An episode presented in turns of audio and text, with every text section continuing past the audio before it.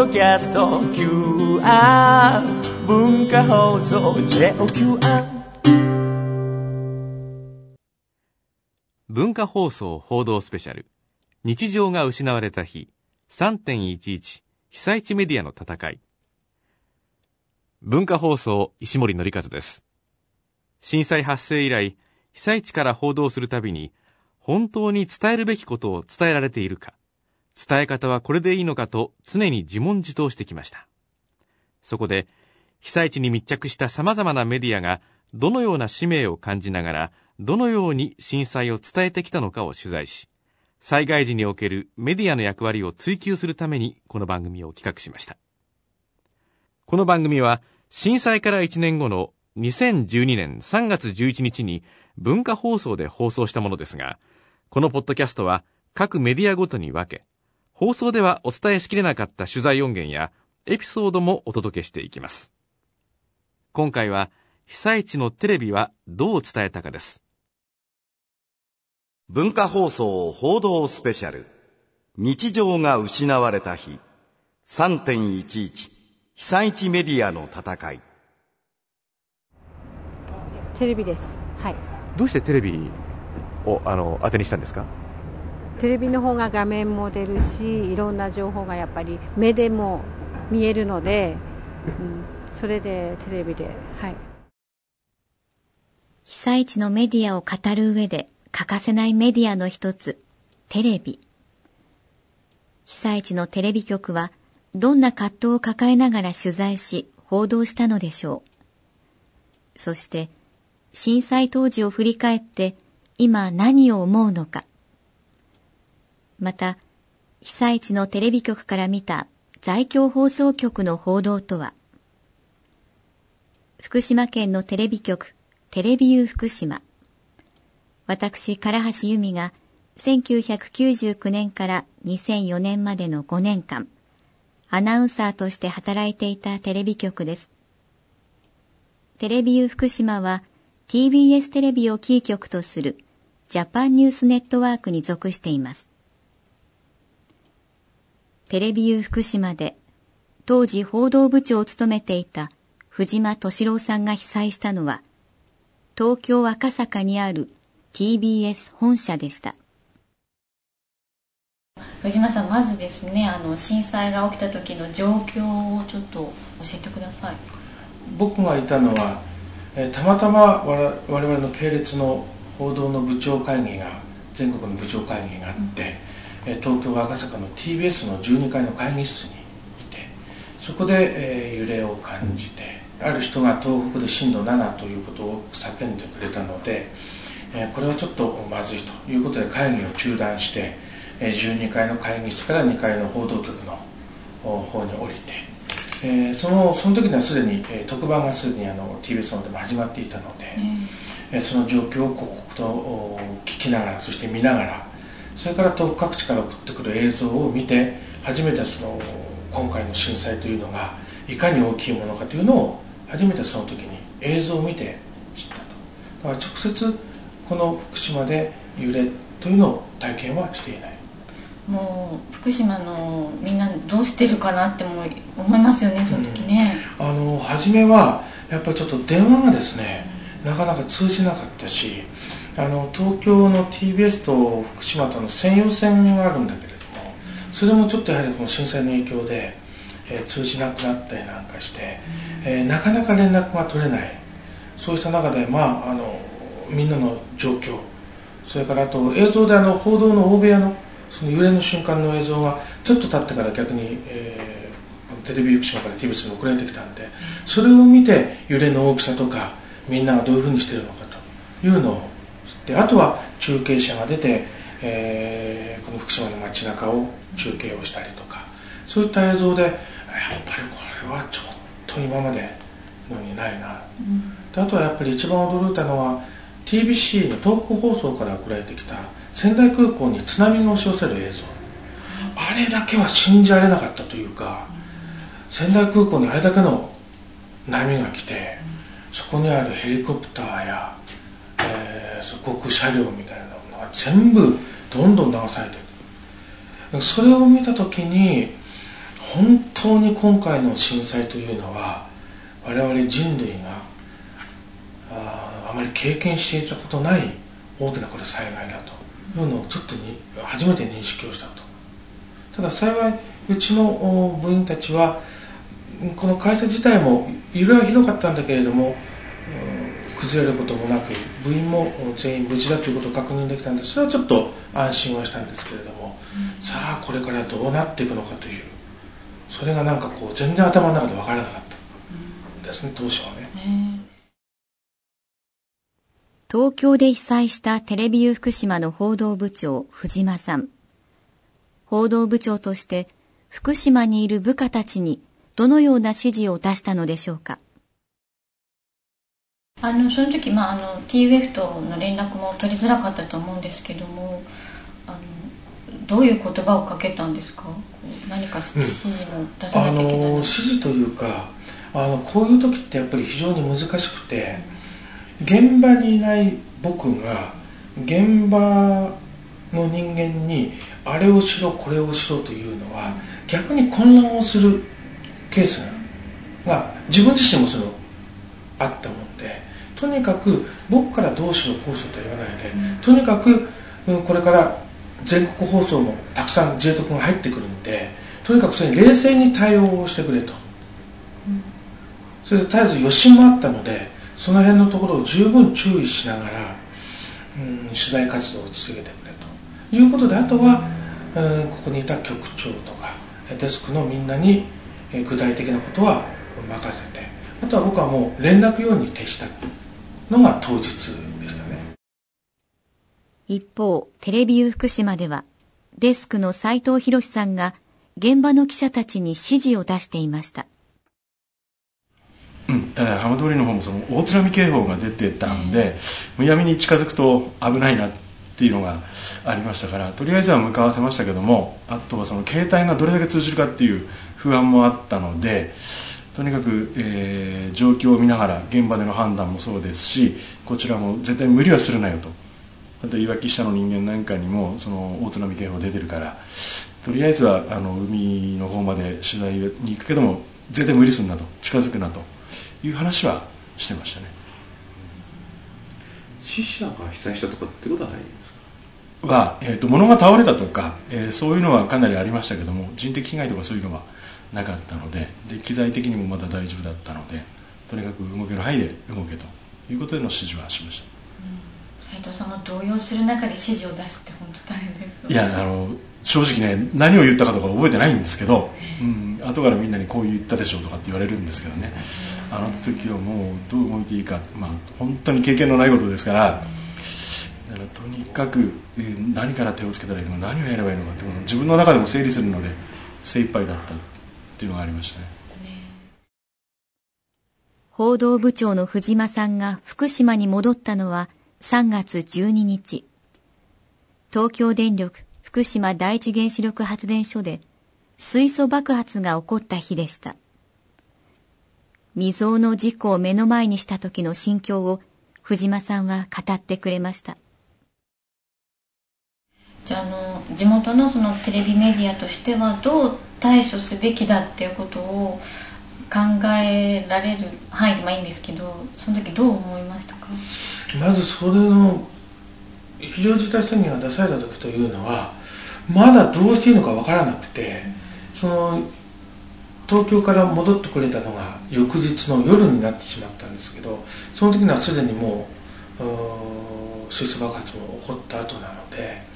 その辺りからこの対応をどうしていけばいいのかと。ただこれがあの非常にこれは我々の大きな反省点なんですけれども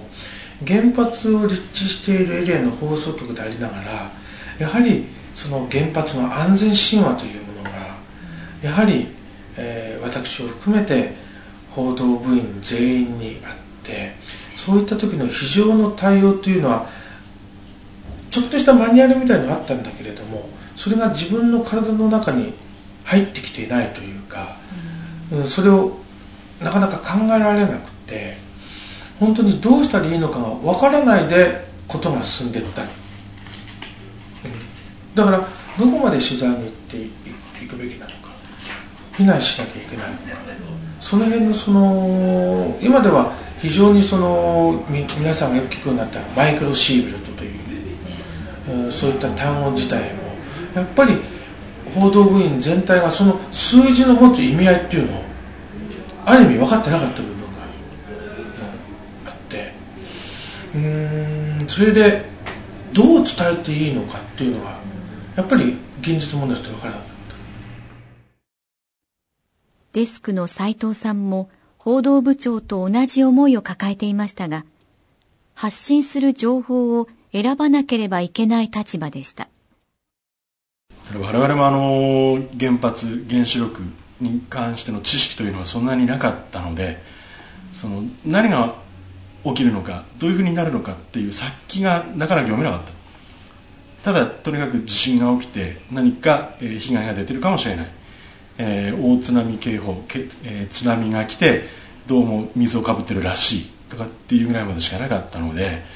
その先を読むというのがまずできなかったっていうのが一つとあとはもうその東電なり、えー、政府なりが発表する内容をそのまま伝えるしかなかったっていうのが今思うと、まあ、反省点でもあり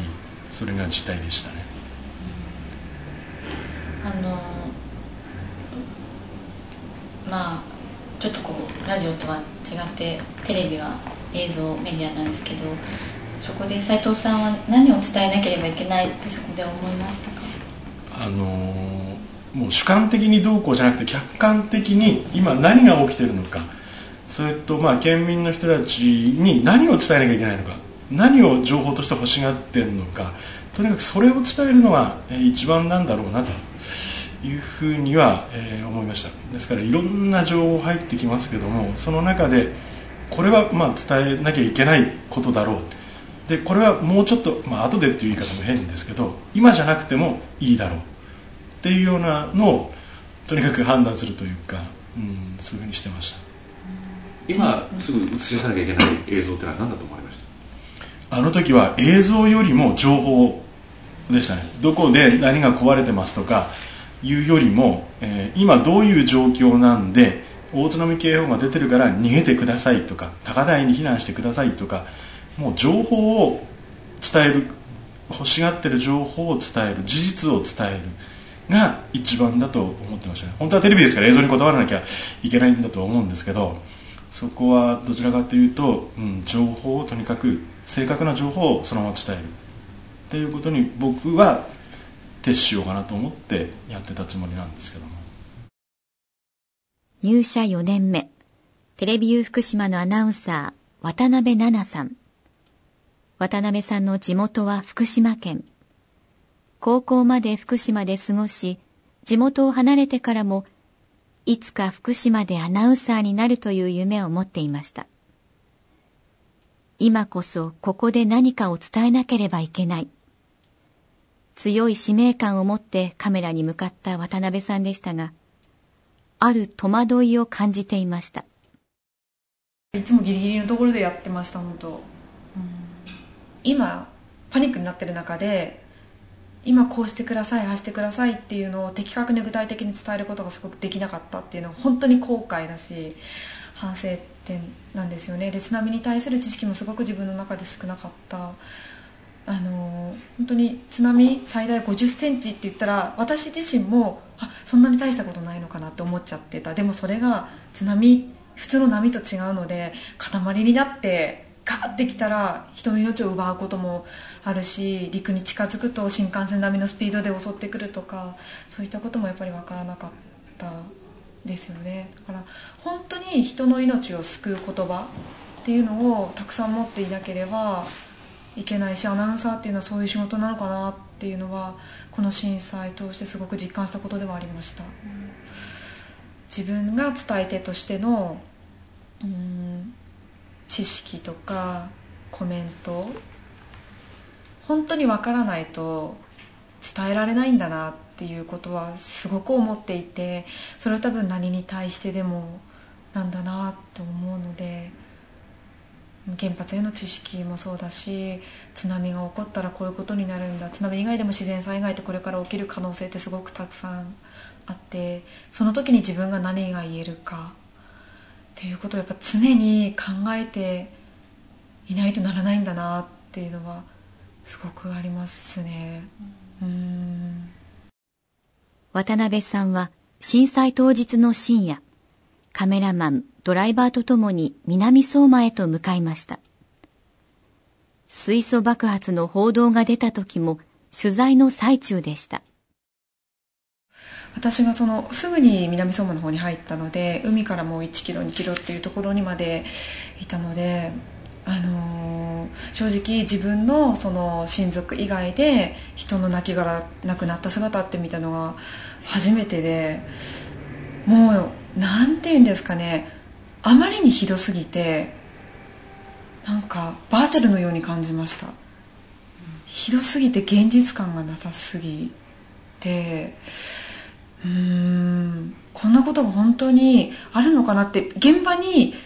行ってもすごくそう思ったっていうのが忘れられないです。しあの夜が明けて一夜明けて南相馬の総合病院が一番高い建物だったんですね。そこからあの前景を狙えるかもしれないって言ってカメラマンと一緒に屋上に上がったんですよね。その時に上がってきた朝日がすごい綺麗だったんですよ。でその朝日が映し出してるのがもう流された家々でそこまで海になってないのにっていうところまで海になっていてなんかあの日の朝日って多分私一生忘れないだろうなって思います。なんかなんか綺麗すぎて悲しかったです。こんな悲しいことがあったのに普通にこうやって夜が明けるんだって思ったらうんもう本当に忘れられないですね、うん、あのまあ原発事故もその一報が入ってっていうことありましたけど、はいどういう思いでした？その時。いや実はその時はあのもう今は入れないあの計画区域になってる小高の小高商業高校だったと思うんですがそこに避難されてる方がたくさんいらっしゃってその方々にインタビューを取っていたんですね。で、えとりあえず声は取り終わって一度ちょっと車に戻った時に携帯がつながっていやでも帰ってこいって言われてるけど今まだここに避難されてる方々がいて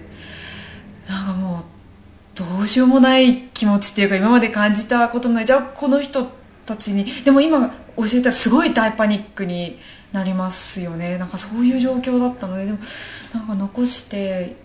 帰るっていうこと。すごい罪悪感でいっぱいでした。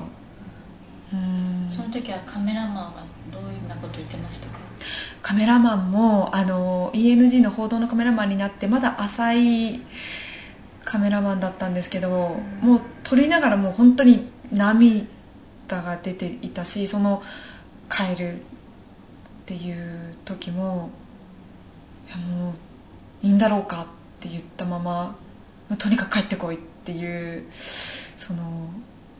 元に真っ帰ったんですけどなんかもう帰る道すがら福島に南相馬からもうなんかよくわからない気持ちでもうとにかく涙が止まらなかったですね。いろんな気持ちがもうぐちゃぐちゃになって、うん、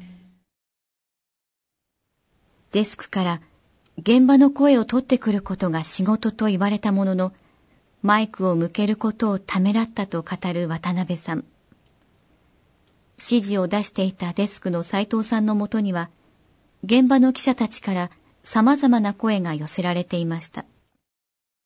壊滅的な状態を目の当たりにしたその記者の皆さんとかはどういう状況でしたか？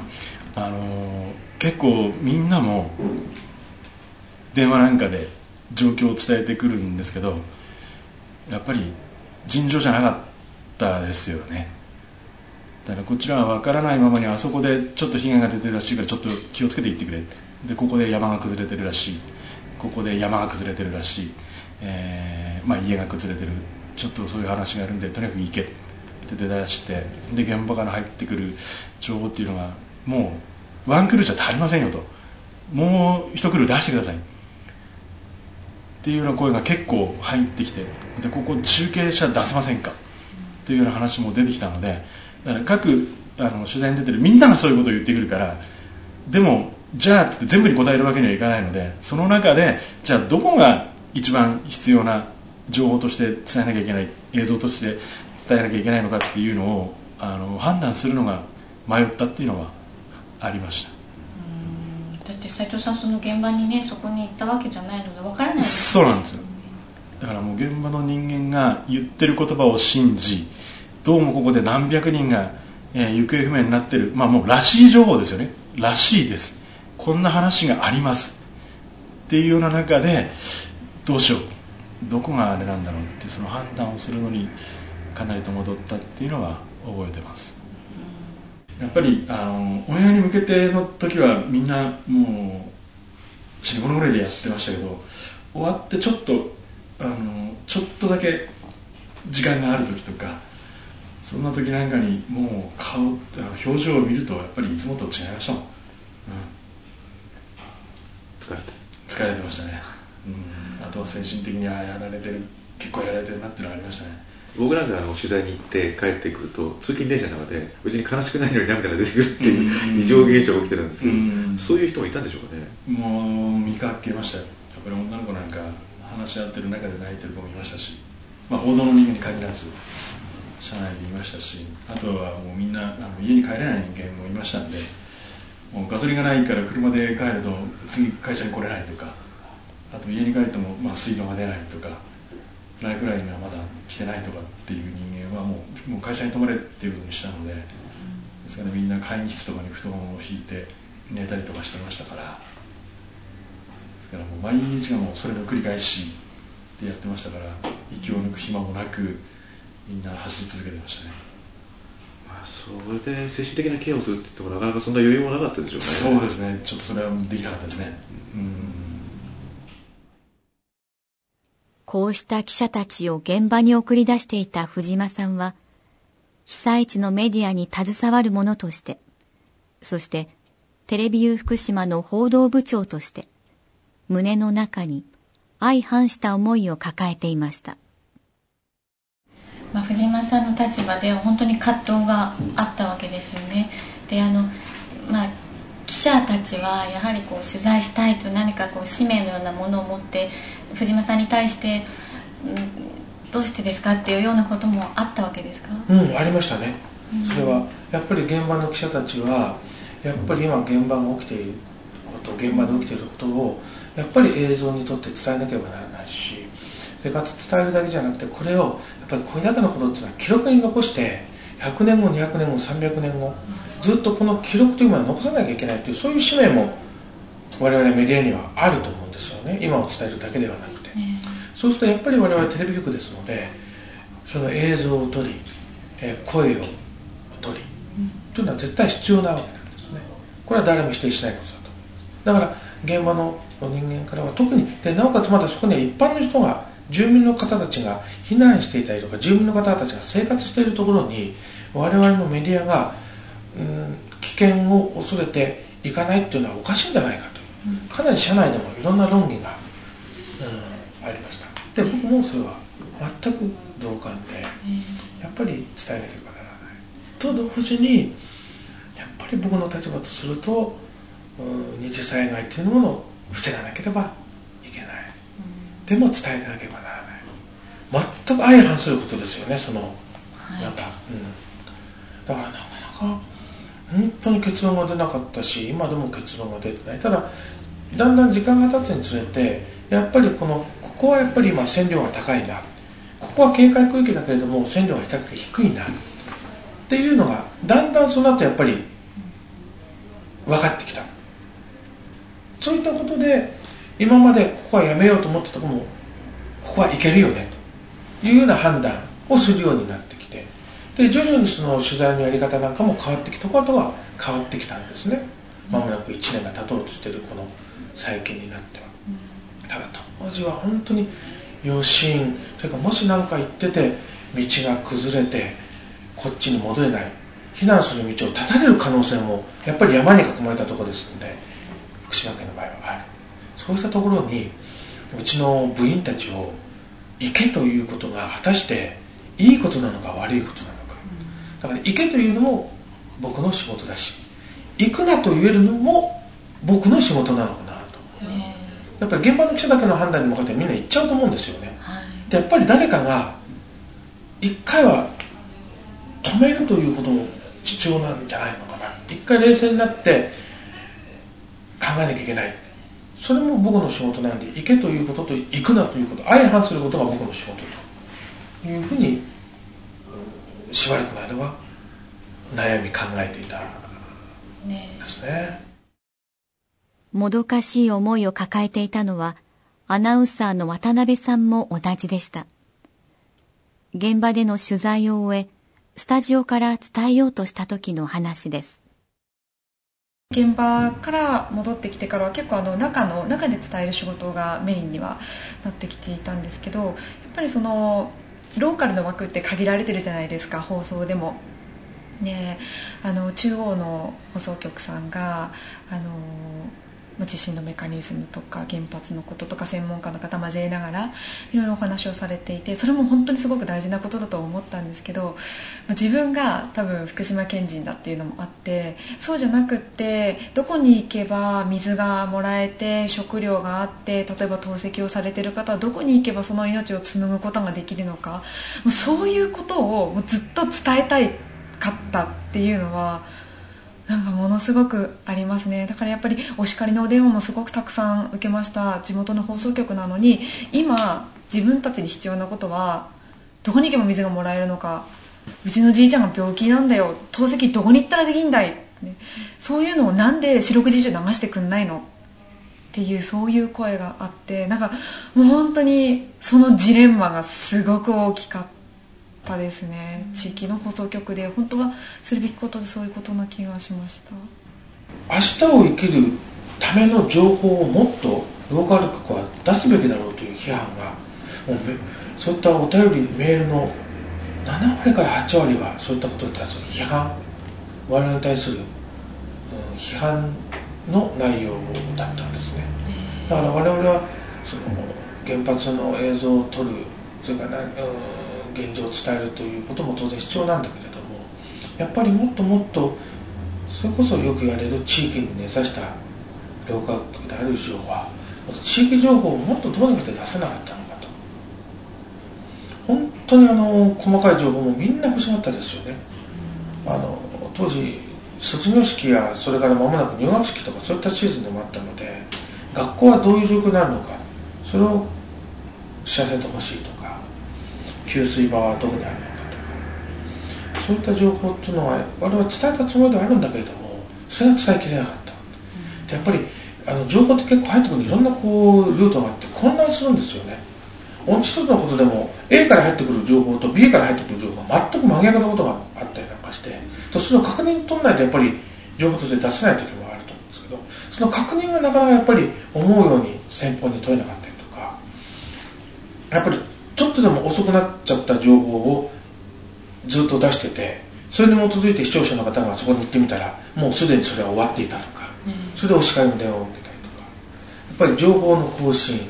そういったものっていうのはやっぱりなかなか人員的にも極力人は割いたつもりであるんだけどまだまだ足りなかったその結果地元の方々が欲しい本当の情報がどれだけ流せたのかなというのは反省点ですね。その上で、在京キー局が伝える報道について、報道部長の藤間さんは、こう語っています。やっぱり、聞く側、見る側の気持ちというのは、やっぱり福島県の人と、福島県以外の人って違うんですよね。やっぱり。ほんの一つの言葉の使い方というのが、福島県の人にとっては、ずしっとくるんですよね。お米で、えー、何百レルが出ました。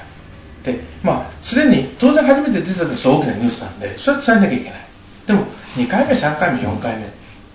ていうのが果たしてニュースとして伝える価値があるのかどうか。そうするとまた風評被害にどんどんどんどん上塗りをしていってやっぱりダメだよね。やっぱり福島のお米ダメだよね。今度は砂利にまで出ちゃったよ。福島の建物もダメだよね。もう福島全部ダメだよね。で今度九州から見ると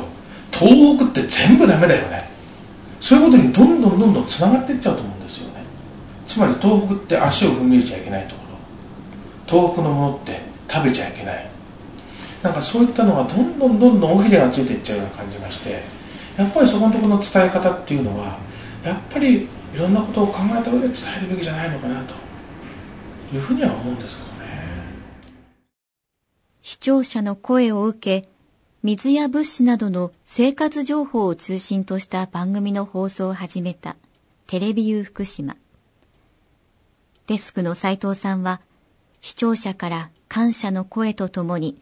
今後の報道の課題を話してくれました。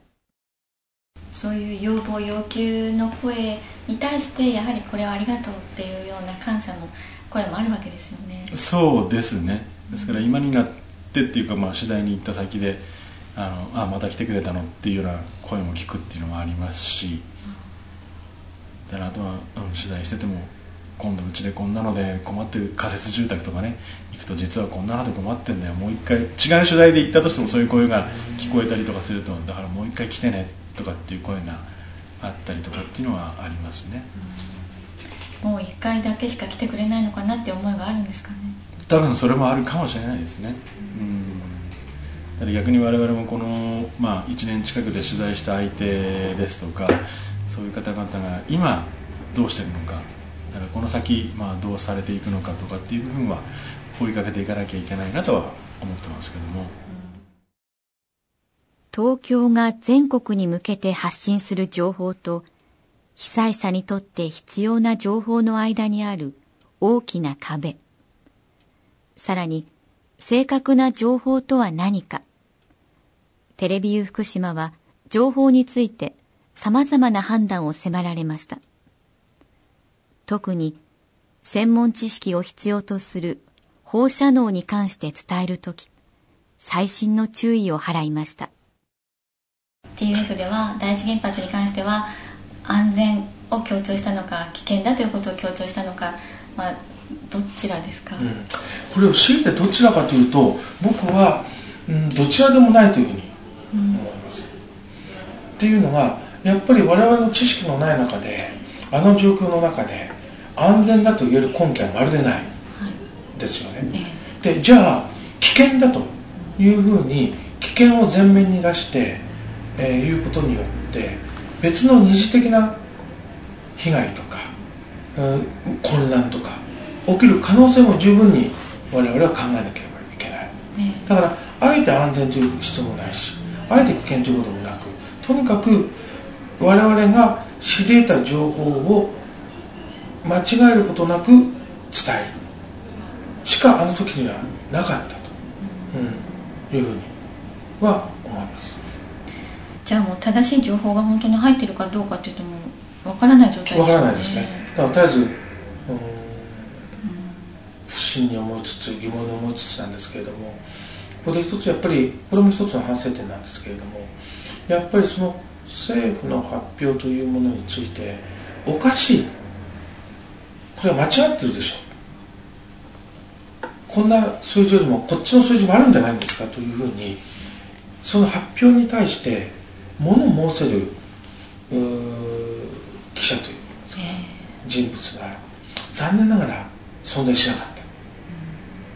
だから非常にわからないことなので発表のことが伝えるしかない。発表は多分正しいんだろうというようなうんそういった状況に陥ってしまった。それがやっぱり大きな反省点ですよね。やっぱりこれはあのテレビ福島ということに限らず日本全国のメディアの大きな反省点じゃないかなまあその原点はやっぱり安全神話だと被災者に必要な情報を提供できたのか、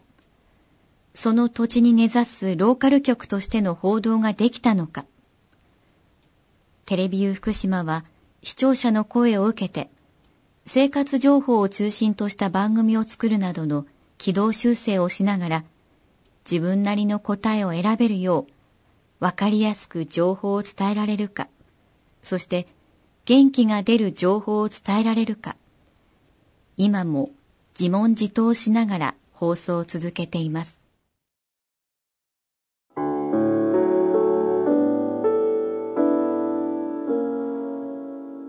災害報道というのはやはり記録につけると。なぜかといえばそれ自体が後々の教訓になって、えー、後世の防災に生きなきゃいかんと。同じ宮古人として、まあ、同じ地域に住んでいるものが伝えるということで皆さんへ、まあ、元気を発信するそういう役割が強いんじゃないかなと最近は感じてキー局や県域局というのは、まあ、鳥の目を持つと。災害のコミュニティラジオというのは昆虫の目でいいんだと。地域のこの辺をこう隅々まで見る目視点そういうことを大事にしながら放送を出してただラジオの役割というのはテレビのように画面を見せてというものではなくて今どうしてください?この後こうなりますよ。という情報をお伝えするのが一番なのかな。もっともっと当時撮っとかなきゃならなかった映像があるはずなんですよね。爆発が起きた。その時町の人たちがどういうふうに思いどういうふうな逃げ方をしていったのか。被災地の新聞コミュニティメディアラジオテレビを取材して一つの被災地メディアの役割が見えました。それは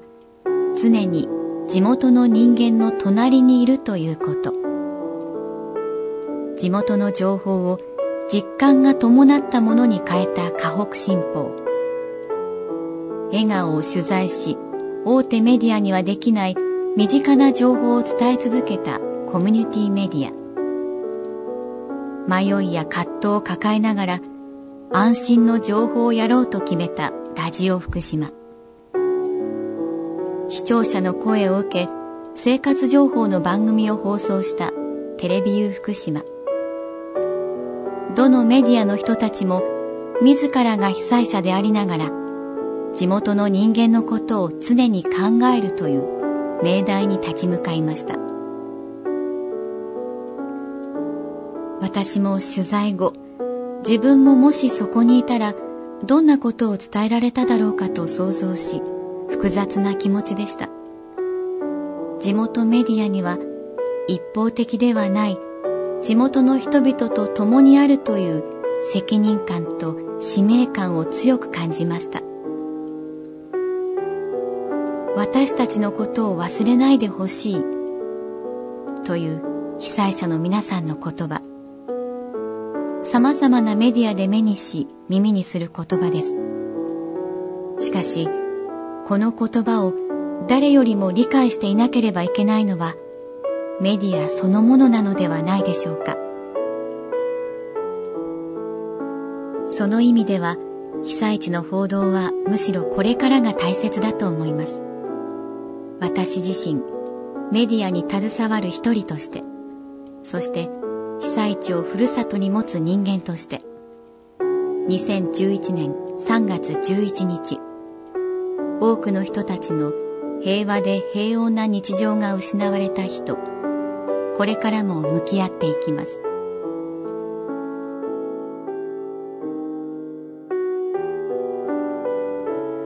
文化放送報道スペシャル。日常が失われた日。3.11被災地メディアの戦い。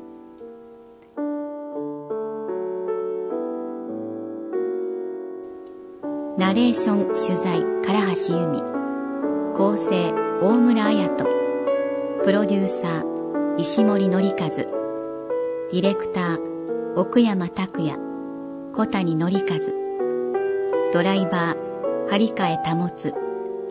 画立案関根秀夫。お相手は唐橋由美でした。